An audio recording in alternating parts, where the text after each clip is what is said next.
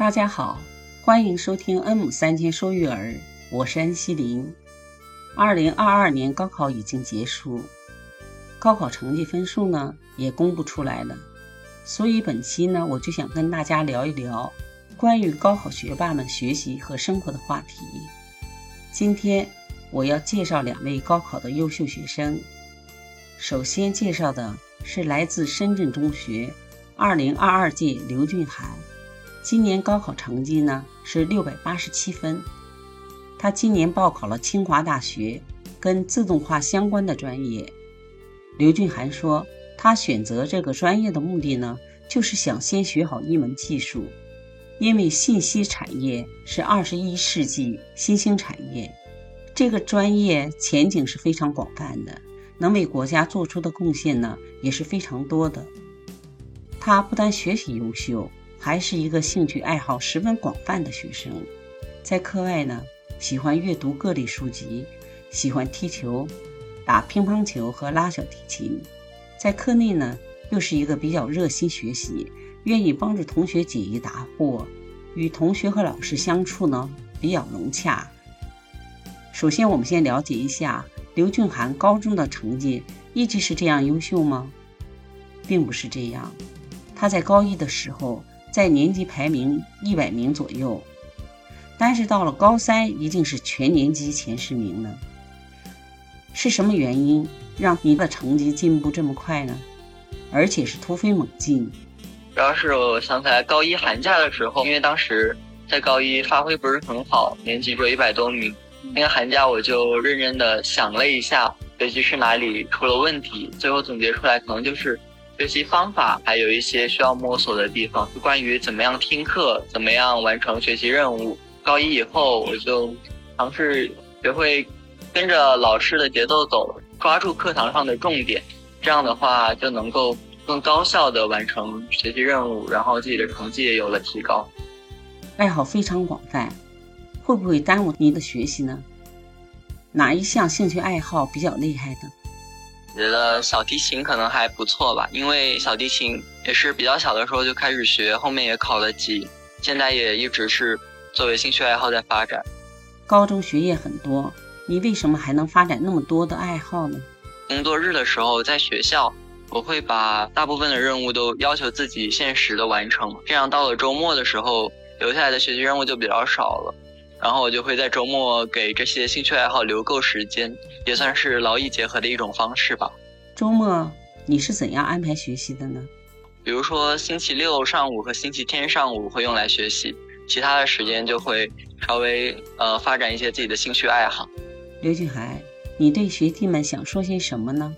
在课堂上的时间是最重要的，不要老是想要在课下去。追赶别人或者偷偷的提升自己，关键是专注于课堂，然后专注于老师说的话。从刘俊涵身上，让我们看到，他是一位学习能力和内驱力很强，会管理时间，懂得劳逸结合，不是那种死读书的学生，兴趣爱好广泛，有一个清晰的目标，是一个有执行力和自律的人。是一位很阳光、乐于助人的好学生，所以成功是必然。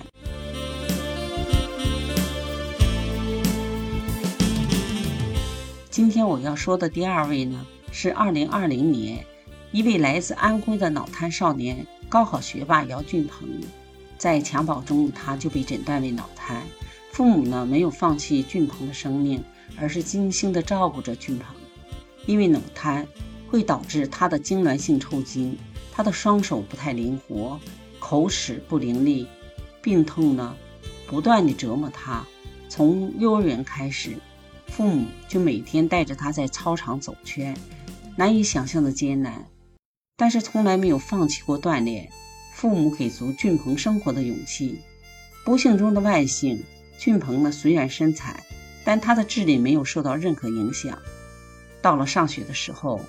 开始，父亲每天背着俊鹏上下教学楼。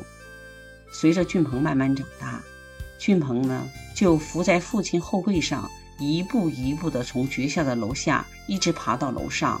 多年如一日，这是多么的不容易！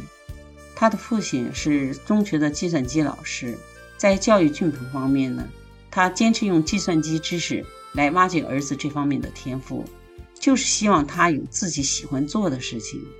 在父亲的指导下，他不仅学会了计算机方面的知识，而且在信息学奥数比赛中荣获一等奖。这次比赛所获得的成绩，让爸爸和俊鹏对未来的人生道路充满了希望和期待。在学校里，俊鹏的日常学习生活都是靠老师和同学们的照顾，学校里的任何人都没有嫌弃他，大家对他积极的帮助。特别是在高考时，因为他的手不太灵活，学校为他申请了高考验时，最终以理科六百二十三分的成绩被中国药科大学录取。这个零零后的男孩用坚强和乐观，逆风飞翔的交出最美的人生答卷。承蒙岁月不弃，赐我一路荆棘，感恩厚爱时光，往后余生我将百读。一路走来，让我们看到他是一个不向命运低头的人，是一个不断努力、有梦想的人。当他考上大学，面对媒体采访时，他用笔写出了感谢父母、感谢老师，字里行间呢都能看出俊鹏内心的感恩与感动，心中有励志榜样，脚下有践行力量。在这个世界上，唯一改变不了的是死亡。姚俊鹏的故事告诉了我们：无论我们的人生道路上遇到多少的坎坷与曲折，只要我们还活着，只要我们还有一丝希望，那就要不惜一切代价与命运做斗争，这样才能有扭转乾坤的希望。上天为你关上一扇门，又为你打开一扇窗。天生我材必有用，病痛没有让俊鹏放弃阳光的心态，他的坚强。毅力、自律都赢得了老师和同学们的赞誉，赢得了社会的认可。有人说他像暴风雨中的海燕，是国人的榜样。除了感动还是感动，为俊鹏点赞喝彩。你若盛开，蝴蝶自来；你若坚强，命运自然会给你打赏。很多人会说，人家孩子就是聪明，基因好，所以人家才会出好成绩。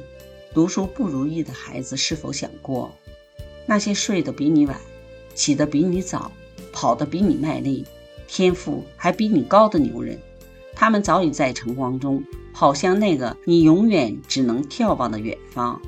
这个世界最可贵的是比你聪明还比你努力的人。那些生活和精神富足的人，他们拼命读书学习的时候，你不曾看见；他们用知识充实自我。丰富自我的时候，你也不曾看见；他们曾经努力想活成自己喜欢的样子时，你更没有看见。或许有的人家境好，而你一无所有，物质上的富足可能是有家境的原因，但你是否知道，这也可以通过读书来改变命运？精神上的富足，只能在知识的海洋里用自身的努力来获取。我们都知道，读书学习不容易。但是读书能让你成为最好的自己，能让你更自由地选择未来生活，不管是物质上的还是精神上的，能让你更精彩的实现自己的人生价值。因为知识能改变命运。虽然我们的高考结束了，开始走向新的起点——大学，现在就是要去实现梦想的时候。大学里充满了无限的可能，学子们把握好大学的时光。知识给予你力量，要想在若干年后不抱怨自己的境遇，就要从这一刻起奋斗不息。祝学子们大学新生活好运，努力的向上生长，加油！今天的节目就到这里，你是怎样看待今天的故事？你从故事中学到了什么？欢迎大家在留言区发表你们的观点和评论。如果你喜欢我的节目，请关注订阅我的专辑，你的每一份鼓励都是我做出更好作品的动力。感谢大家的收听，拜拜。